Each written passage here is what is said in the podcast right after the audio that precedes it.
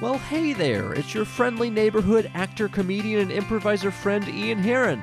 Would it surprise you to know that I've also been practicing therapy in my office for the last several years? Well, now it seems I have a bitter ex client releasing some of my private sessions as a new podcast. Which is ridiculous because if I had a new podcast, I would book all my New York comedian improviser friends.